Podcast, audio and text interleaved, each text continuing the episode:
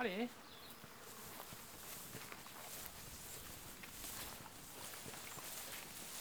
Avant, j'étais euh, agriculteur dans l'Est de la France pendant une dizaine d'années en conventionnel. Quoi. Et ici, on a fait une année en conventionnel et 11 ans donc en, bio.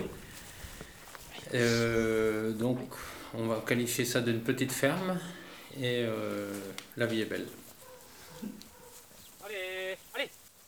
Allez. disons que nous, nous ce qu'on s'est dit, c'est que les vaches, elles ont des pattes et, et une langue et du coup, voilà, elles peuvent très bien se nourrir elles-mêmes au lieu de faire, euh, euh, pour nous, le, fait de leur donner à manger, c'est euh, faire leur travail à leur place, c'est faire, beaucoup de choses. Le fait d'apporter du maïs ou toute une ration compliquée, par exemple l'hiver, ou même certains 6 ou 9 mois dans l'année, c'est mieux, entre guillemets, techniquement, mais c'est faire le travail à la place des vaches. Parce que on amène le maïs, mais avant d'amener le maïs ou le fourrage, il faut le récolter, il faut le stocker, après, il faut le reprendre, le redistribuer. Pendant qu'elles sont à l'auge euh, ou à l'étable, euh, elles font du fumier.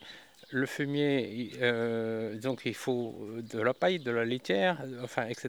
Ça fait beaucoup, beaucoup de travail pour, à la limite, pour, que, je me dis qu'il n'y a pas forcément besoin.